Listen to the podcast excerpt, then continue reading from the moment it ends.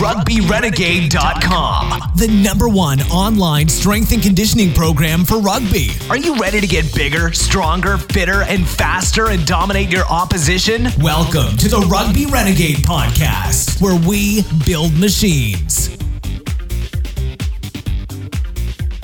Hello and welcome to the sixth episode of the Rugby Renegade podcast. My name's Jamie Bain, and today is a slightly different podcast because we're not interviewing a, a strength and conditioning coach. Um, we are interviewing a player, uh, Shane Monahan, who uh, I work with at Gloucester, um, but he's played at, at Leinster, Connacht, uh, Rotherham, of course Gloucester, and then most recently Munster. But he's had a kind of a slight change in career, and he's now com- trying to train to compete in mixed martial arts with uh, Wimp 2 Warriors. So it's a really good insight into you know the life of a professional rugby player, but also we sort of discuss the differences between training for mixed martial arts and, and what he can or you can take from that um, and, and apply it into the rugby world. So um, he's a great guy, you know, has a good laugh, and uh, I'm sure you get a lot out of it. So give it a listen and let us know what you think. Hello, Shane. Welcome to the Rugby Renegade podcast. Thanks, Jamie. Delighted to be here. Yeah, it's great to have you on, Shane. It's a bit of a change of pace for us. Um, you know, we've normally had sort of S and C experts and things like that, but we've wanted to have a player on. Uh, we were in talks with Dan Carter, but when we heard you were available, obviously we jumped to the opportunity. Yeah, I know. Um, I do have a very busy, busy schedule, but I was delighted to make time for you guys. I know you're uh, creating a storm in the S and C world, so it's great. Honor, honor to be here. Brilliant. Now, obviously, we'll talk a lot about your rugby career, but we'll also touch on your your sort of new endeavour in, in mixed martial arts and, and look at the way sort of the, the training differs. Um, so I'm sure our listeners will get a lot from that. So, why don't you kind of for for anyone who, who may not have heard of you, just give them a sort of background on what clubs you've played at and and then how you got into the the Wimp 2 Warriors.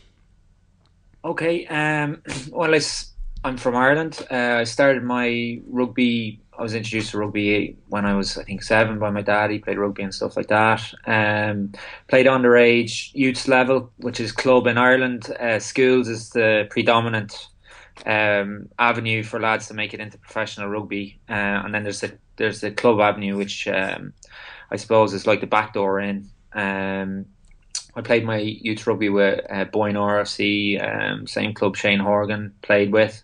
Um, was in the Leinster setup from I suppose 14 the whole way up to the academy. Played underage Ireland youths, uh, under 19s, under 20s.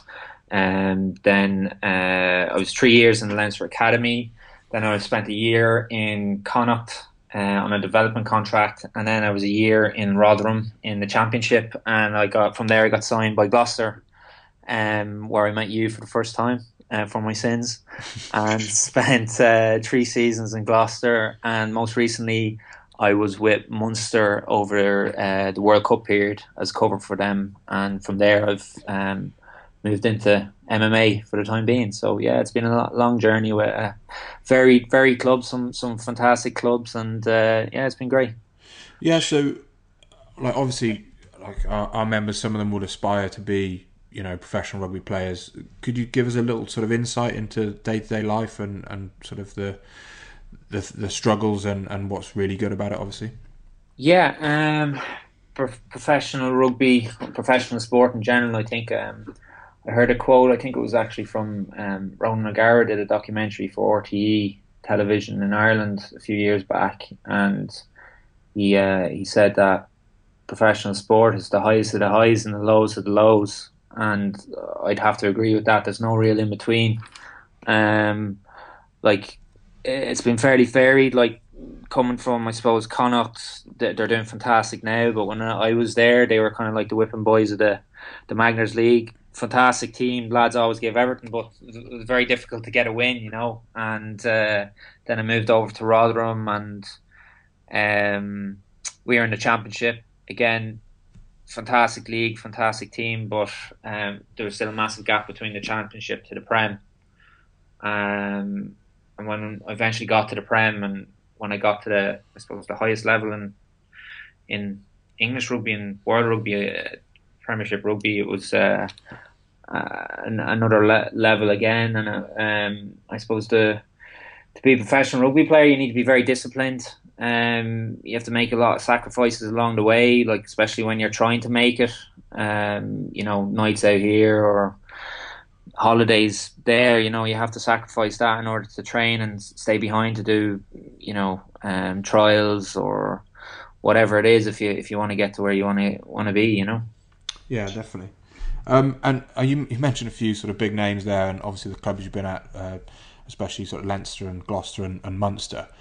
When it comes to sort of um, fitness training in S and C, who are like the the ones that stand out for you as, as the best trainers? Um, what in coaches or uh, uh, players? Players. Oh, um, you well, say yourself, that, obviously. Oh, obviously that goes without saying. I wouldn't be on this show otherwise.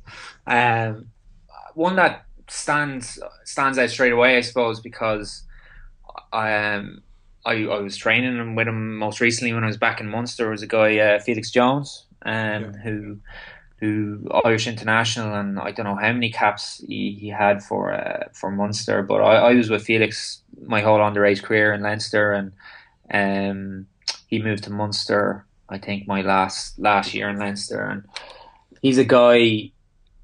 You know, people often say that it's ninety percent mental and ten percent physical, and he's the uh, example of that put into practice because he's one of the strongest guys mentally I've ever encountered. Um, never give up attitude, and um, has that competitive spirit that you need. You know, um, would give hundred percent. Uh, even if he knew he was going to lose, he'd still give hundred percent. You know, and uh, like that, just what happened to Felix. Like he broke his neck, um, in a game for Munster about six or seven years ago, I think it was, and very lucky not to be paralysed. And they told him that, listen, you know, we'd advise you not to continue to play. And he said, no. He said, my dream is to be a rugby player, and that's what I'm going to do. So he went through the rehab and managed to come back and went on to have a very, very successful career at Munster and become an Irish international and um, had very successful six seven years. And sadly, I was lucky enough to get to play with him again when I was back in Munster. I think I played once or twice, and one of the games I was on the bench. He got another knock to the neck, and he he bruised the I think the tendon in his neck or whatever it is, very close to where he had the original break. And they said, "Listen, Felix, um, you're not going to get. Us. You're very lucky, and it's time to hang up the boots." So he he uh, he had to hang up the boots. But in terms of work rate and mental attitude, he'd be up there, you know. And there's other guys as well. Like that's that's one that springs to mind. He I've I've had the privilege to play with so many guys like Felix, you know, um, like in um, in uh, I suppose Gloucester. There's some Darren Dawidiuk, uh, who you know well. He loves pasties. He's from uh, Cornwall. Uh, he's a very he likes the high and tight haircut. Um, if anyone doesn't recognize him, but he uh, another guy that gives hundred percent no matter what. Um, I think he's very much an unsung hero in Gloucester. He's been there six six or seven years now. Yeah. Um, he's always there. He he puts his body on the line and gets in his extras all the time. Um, and uh, yeah, he should. If I was picking a, a starting team, he'd be on it every week. You know, because uh, uh, he he doesn't look for the praise either. You know, and so he's he's definitely a guy that comes to mind. Um, then you've other guys. I suppose Johnny May is another guy. He's another very interesting character, Johnny. Uh, but you know, he likes he likes to mess and come out with his um, phrases from Buddha and this kind of thing. But he uh, he still he still is a ultimate professional because he gets in his extras and he does his extra stretching and his extra speed work and works on his skills and you know you see that from uh, how he's done in his career and he's got his England caps and done fantastically well when he has played and he's unfortunately with injury but that's something that uh, happens to us all, and me included. And there's another guy, then Henry Trinder is another guy. Um, he's been very, very unfortunate with injury, but he's it shows his mental strength. A lot of players after one of the injuries he's had would have given up, you know, and he's never given up. He works his ass off to get fit, to get back, get back playing, and he gets knocked back after knocked back, but he keeps coming back. So it's any of those guys are the kind of guys. Um, if you want to know what it, it takes to become a professional rugby player, look at look at their example. You know. Yeah, I agree. I think they're they're three players that spring to my mind who are kind of almost always the last the last players in, in the training centre. They're always doing their extras at the end and you know finishing off with stretching and it, it's all those little things that add up. Um, I think you're quite right. But you've also touched on another point and it's quite um, uh, it's in the press quite a lot at the moment with players talking about um, whether it's the length of the season or, or the demands that are put on the the body. Um, and you know you've got players like Corbisiero taking you know a year sabbatical. Uh, you know Pocock and McCaw have done it in their careers as well. Um, what, what's your opinion on that, and, and where do you see the game sort of changing to to sort of alleviate these issues? Um, you talking about the injuries and the stress that the lads are going in getting. Yeah, and and yeah. basically players feeling the need to sort of take time away from the game. Yeah, um, yeah, it's combination. There's a combination of the physical and the mental. Um, I've certainly experienced both of them.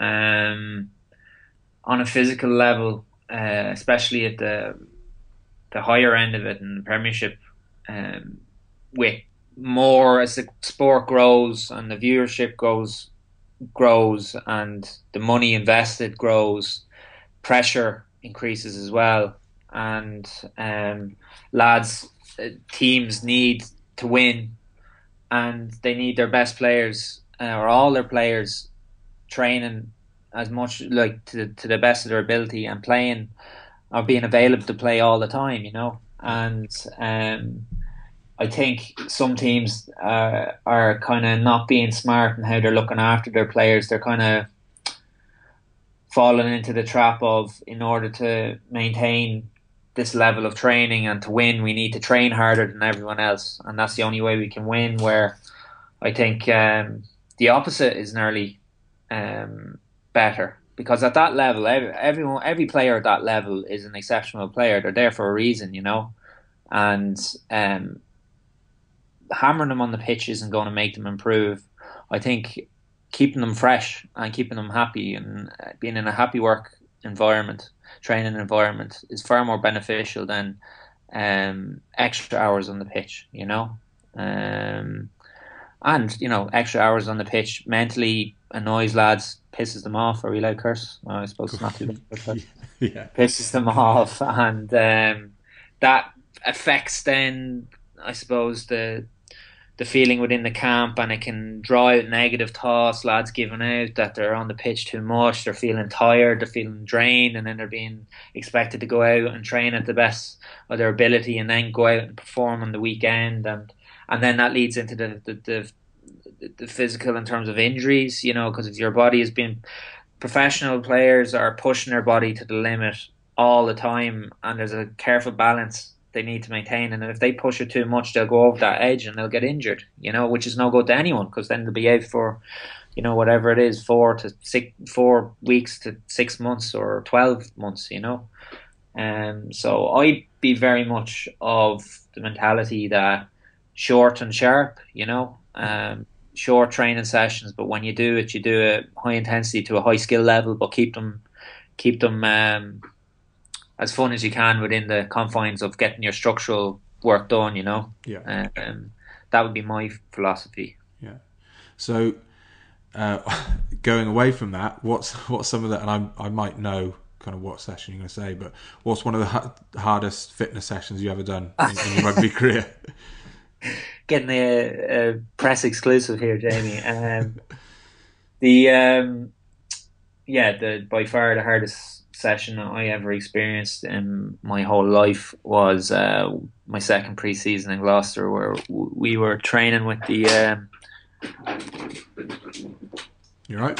We were training with the. Um, sorry, my dad was bursting into the room there. If you heard noise in the background, um, we we were training with the SAS um, for pre-season, and they, they brought us up to, to Yorkshire, the moors or the hills up in Yorkshire, and we ended up training with the paratroopers on one of the hottest days of the year, running up and down hills with a 90k stretcher on our back, and uh, I ended up getting heat stroke from that, and uh, yeah, I was very lucky that there was a hospital on the on the um, base because if I didn't get to a hospital and get my body temperature down. I was up to 42 degrees um, to get organ failure and brain damage over forty. Um, I could have died. So yeah, that was pushing your body to the limit. You know. Yeah. And, and to be fair to you, the, the Paras were actually really impressed. They were kind of like that. That's what we want. Someone you know push, pushing beyond mentally what they can uh, you know cope with physically. Um, yeah, yeah. So uh, so you impress them for one thing. And yeah, that's that's that's the main thing. We should probably say that's not necessarily advised for everyone to do at home uh, to prepare for rugby. It was more kind of team building and, and mental challenge. Um, no, um, that's like it's it's one of those things. Uh, um, that was one of my strengths growing up was men- mentally pushing myself, uh, not to give up and not to get beaten and, and anything like that. Which certainly, as we touched on earlier on, like Felix as well, he was the uh, same kind of mentality, but it wasn't smart because um, it ended up almost killing me. So it's um, that's that's another another situation of doing the right type of training. Yeah. Um, uh, looking back, it wasn't the right type of training to be doing um, for for uh, for rugby players because it's a it's a type of session that's you know most paratroopers are they're they'd be a lot smaller men than, than rugby players and they're built for that kind of long distance endurance stuff where rugby players are carrying a lot more mass and um, aren't designed for that kind of training. So it's it's being smart with the type of training you do too. You know. Yeah, and again, it's it's short, high intensity stuff, and being able to repeat that, isn't it? Yes, exactly, yeah. exactly. Uh, sorry to bring that up, Shane. I just I couldn't resist. yeah, uh, take me about three years to get over that mentally, but uh, get on to the strength now. now, um, a question we always ask when we've got strength coaches on is, um, what do you think is the biggest mistake rugby players make when it comes to strength and conditioning? And I'd, I'd be interested to hear what, what your thoughts are, you know, coming from a player. Um, biggest mistake um, I made was definitely putting on too much mass too quickly. Yeah. Um, because it's changed the, the rugby philosophy and what players are meant to be like has changed a lot over the last couple of years and um, one was definitely we need lads bigger. We need them. We need them. We need them stronger. You know. Um, and when I sorry, the phone is ringing there. Uh, and uh, see, I'm I'm in demand, uh, Jamie, it. but uh, yeah, definitely the the size thing and that affected me because like when I was smaller, I was a lot lighter, I was a lot more agile, and um, quicker feet, that kind of thing. And when you're putting on that amount of size. I think it was in my second year in the academy in Leinster. I went from 98 kg up to about 102 or 103 within three months, which is a huge amount of weight to be putting on the body in that short space of time, and it led to a lot of problems, lower back problems, uh, hamstring problems, because uh, my body body just didn't wasn't able to adapt that quickly. So I think the mass thing, like just touching on the MMA stuff, my body again is completely transformed uh, since I started doing the MMA. I started at uh, just over 100 kg, and the weight I'm meant to be fighting at is 93 kg. So it's quite a big drop. Yeah. And I'm down to 95 now, but uh, my flexibility is, has gone through the roof, and I still feel strong and I still feel powerful. So you're kind of like uh, you can understand why you need to do weights with rugby, the type of sport it is, but was it that beneficial for me to be that big? And looking back now, I don't think so. Yeah. So uh, finding so, the balance, you know. Yeah, definitely. So, so touching on your your mixed martial arts, how how did this all come about? Um, basically, when I finished with Munster, um, I was hoping to stay on. It didn't work out. Um, I had a few other options that other clubs to potentially go to, but I nothing really appealed to me. Um, so I was going to take a step back from the rugby for a while, and it was about one or I think it was only two or three days after I finished with Munster. One of my mates so met for a coffee, and he told me about it. He says, "Oh, because I'm I, am i am into the UFC. I'm following Conor McGregor's career. Um, you can't but follow it in Ireland anyway because he's he's he's uh, such a big star over here. And one of the lads said, "Oh, you're if you're taking a break from the rugby for a while, you should definitely look at doing this." Um, so I was like, "Oh, that seems interesting." And then I got home the same day, and my dad threw a newspaper at me and there was the article. He says, "Read that," and it was an article about the to Warrior. And uh, I looked into it. and I said, "Well, two people are hitting me up on the same day. Maybe someone wants me to look into it." So that's what I did, and uh, I saw that was being done up in in SBG uh, in Dublin's Straight Blast Gym, which is uh, Conor McGregor's gym, and it was being run by John Kavanagh, who's Conor's coach, and it's an opportunity to train in one of the premier gyms in the world and with one of the best coaches in the world. Um, from you know being having no background in MMA whatsoever, and I said, "Geez, this would be a great opportunity, be a great way to keep fit and uh, learn a new skill set, and uh, just competition there as well because you you have to have no martial arts background whatsoever, which I don't have, and and they bring you in, train you for twenty two weeks, and then you have a fight at the end. So you're taking a lot of boxes there, you know. So I applied for it. Um, I made the tryouts. We did the tryouts, which was a bloody hard training session. It was like something he would put me through, you know. Um, I got I got sick, and uh, so I, I definitely um, got pushed my limits in that session, and then got the call back saying that I made the made the final cut, and we started uh, about ten weeks ago now. Yeah, and and so what what's your body weight now? You're saying you've got to lose a fair bit to get to your fighting weight. What yeah, I'm I'm at about 95 kg now. Uh, I started at when we did the bio. We got the skin folds and um, body mass index, I suppose, or the the seeing what our body fat percentage was, and I was about just over 100 kg, and I think it was 11. 11.7% body fat, and now I'm down to just over 95 kg and 90 or 9% body fat, something like this. So it's been a big, but the main thing, it's funny, as we touched on, I haven't changed my diet that much. I, I generally have a, a, a, decent diet. Um, I just cut out weight. That's yeah. been the main difference. Okay. And, and, and how have you found, how, how have you coped with, obviously it's a different style of training. How have you coped with that? Um, I, uh, it's, it's interesting. It's uh, the first few weeks were, you know, it's technical. You know, you're learning new skill. It's very slow. You know, you're explain. They explain how to do something. You do it. You step back. They talk. You go back in and do it again. And but as the weeks have gone on, you, you progress, and then you, you start to grapple and put those into practice. And uh, they're long sessions as well. They'd be longer than a rugby session. Like we start at uh, six and we finish at about um, half seven. And then we go straight into a class of yoga after that for maybe 40 minutes, depending on the length of the session. And then you might do another 30, 40 minutes of extras um, on skill set or whatever it is after that. So it's it's quite a long time from start to finish for the session.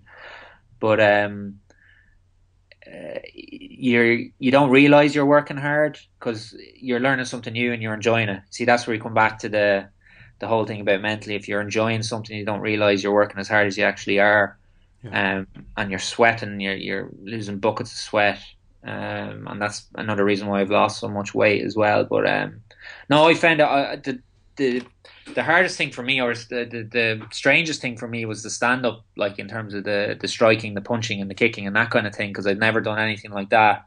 On the first day or two, when I was practicing, I was kind of like, Jesus, my my hands aren't going where I wanted them to go. You know, I was like, what's going on? This looks looks a lot easier than this, but uh, and the but the grappling was quite easy for me to transition over to that. Okay, it's the technical you learn a lot and technically, but from the impact and getting thrown on the ground and taking hits to the body and all that um, was very normal for me. Whereas a lot of people who had never done that kind of thing found that difficult, you know. Yeah, definitely. And and what do you think you'd you'd take from it that you'd you'd use uh, when you go back to rugby? Um, the flexibility thing is a huge thing. The yoga um, was fantastic. Like I can I can sit on my heels now, which for a rugby player is uh, like a PB, you know, sitting in that sam- samurai pose. Um, you know, flexibility is a huge thing, but a lot of the um, the grappling, like the MMA grappling, uh, there's techniques in that for body position. You know, as you know, Straight Blast Gym, their their logo is a gorilla. You know, you'd hear the fighters, especially Conor McGregor, and talking about posture and that, get into a, how a gorilla walks. You know, keeping that straight back and keeping the head up, getting low, using your glutes. That, in terms of contact for the rugby, will be very, very effective and um, could transfer very, very well. You know, and like he made another point as well. He says it's all your lower body. It's that does all the work, and your your upper body, your hands are just like a T Rex's hands. You know, they're just to guide. You're not using your upper body at all for the power. You know, yeah. which is interesting when you're looking at it from that, and when he actually shows you the technique and shows how when you get that correct, how easily you can manipulate a body and, and toss a body around. It's uh, it's fascinating to watch, and that's why I'm trying to not use my power because a lot of the guys in our group might be bigger than them and stronger than them, and I don't want to um, rely on that. I want to try and work on my technique, and hopefully some of those I can bring back with me um, to the rugby. And uh, definitely the, the, flexibility is a big thing. I, I w- would definitely put back on some size because uh, I feel I can 100 kg if I could keep the you know the, the flexibility and get to maybe 100 or just below maybe 98 kg I think it would be a good playing weight for me yeah so, so do you think you'll come back to rugby as a as an open side or something with all your contact skills? I was thinking of maybe moving into a prop. There's a lot more money. uh, oh, so, but uh, but seriously, um, what are your long term plans? Obviously, you, have got your fight in twelve weeks. Um, yeah, and then do you see yourself going back into rugby next season or? It's it, this is I've been asked this a hell of a lot. Um, being totally honest, like after I had a very very difficult year, my last year in um, Gloucester on both the physical and the mental side of things, and there was a bit of burnout there, uh, frustration, and um, that that enjoyment uh, that we've touched uh, quite a few times wasn't there, and um, you know you you really need that in whatever you're doing if you want to get the best results. And uh, I'm really enjoying the really really enjoying the MMA. It's nice going training um, with a smile on your face, you know. Um, but I will I will continue to do the Wim Warrior to the best of my ability and keep learning in this and do my fight. And it's a case of if I go in, I might absolutely love the experience of fighting in a cage. Yeah. Or I may hate it. I don't know. I'll find out when I get in. Uh, at the moment, I'm really, really looking forward to it. I'm really enjoying the sparring and the training and that. But um, I feel I'll definitely continue to do MMA training no matter what. Yeah. Um, and in in terms of competing, you can do amateur MMA bouts. Whether you want to go pro, realistically, I'd have to train minimum two to three years. Yeah. Minimum, minimum. If you if you wanted to do that, might be what 30, 32, 33. You just, you just never know. Um, in terms of rugby, again, pre-season will be more or less finished for next season when the fight is over. I'll be in, great shape though, um, in terms of fitness wise. Um, so I don't think it'd be too hard to slot back in and just working the skills and get back into that side of things as well. But again, it would have to be in a situation in a team and a and a league that I would want to play in, you know. So it's one of these things. I'll just take it as it comes. Yeah, um, I'm not ruling anything out at this stage. Oh, that's cool. But you know, I'd, I'd like to see you back on a rugby pitch. Um, so so don't oh, don't rule it out. That means a lot. Thanks, man. um, Shano, uh, where can people learn more about you? I know you've got a few other, other than Wimp to you've got a few other things in the pipeline. Yeah, I um I actually paint as well. Funny enough, I paint portraits. Something that I uh, I always had an interest in art and and drew and kind of painted and that kind of thing. And it was, funnily enough, um, restarted or re reignited when I was in Gloucester um, painting portraits. I ended up um, one of the Secret Santas. I uh, I had a present. I, I got Mike Tindall in the the Secret Santa, and uh, for a joke, I was going to get him a, an Irish tricolour, you know, because I'm a, passionate Irishman and he's a member of the royal family. I thought it'd be a nice thing for him to have and potentially give to the Queen. And uh, my dad was bringing one. There was a match um, leading up to Christmas, and my dad brought it over in a suitcase and ended up flying home with it in the suitcase. I was like, Dad, uh, where's that try? Oh shit, I left it in my suitcase. So it was like the night before the Secret Santa. What am I going to do? And I said, Oh, I'll draw a painting or paint a painting of Mike, which I did a little portrait of him, and he actually was like, "Oh, Jesus, it's actually pretty good." And all the boys like, "That's really good. You should paint the players and the shedheads, the, the Gloucester fans would love that kind of thing." And that's kind of how it started. Yeah. And I went on to do players from different clubs and get them to sign the paintings, and um, so then it crosses over to be sports memorabilia as well as artwork, and the fact it's pro players being painted by a, a, pro player at the time anyway, and people like that. So it's gone really well, and um, I have an art expo in the Rugby Summit, is which is on Rugby Summit 2016, which is on in uh, Twickenham Stoop next week. Um, so I'm going to be displaying some of my art there. And if there's anyone around, they're more than welcome to call in and, and say hello and uh, order a commission for a minimum ten thousand pounds. no, but uh, they can check out my website www.shanemonahandesigns.com, uh, Twitter page. Um, you can either hit the main man mono, which is my personal one, or at Shane M Designs on Twitter, and uh, Facebook page as well, Shane Monahan Designs. So they can they can go in and, and, judge my work there, you know. So that's that's what I'm doing on that front, which is keeping me busy, and uh, really enjoy that as well, you know. Yeah, awesome, Shane. Uh, it's been an absolute pleasure uh, talking to you. Thanks for sharing, you know, your insights into your career, your rugby career and, and what you're doing now with uh, Wimp 2 Warrior, and uh, I'm sure going to be looking out for that that first fight you're in. Yeah, brilliant. Thanks for having me, Jamie. Thanks, Shane. Well, there you go. Another great interview. Uh, thanks, Shane, for taking the time to, to talk to us. Uh, I'm sure the the listeners will have got a lot out of that. And thank you for listening. And in the meantime, obviously check out the website. There's loads of new articles coming out. Uh, of course, there's the ebooks for sale on there. There's a, another couple of new ones coming up soon.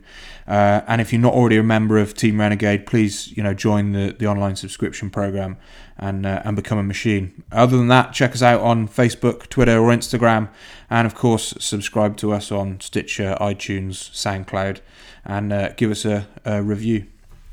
Till next time. Thanks for listening to the Rugby Renegade podcast. For more quality rugby strength and conditioning information, check us out at rugbyrenegade.com. Rugby Renegade, building machines.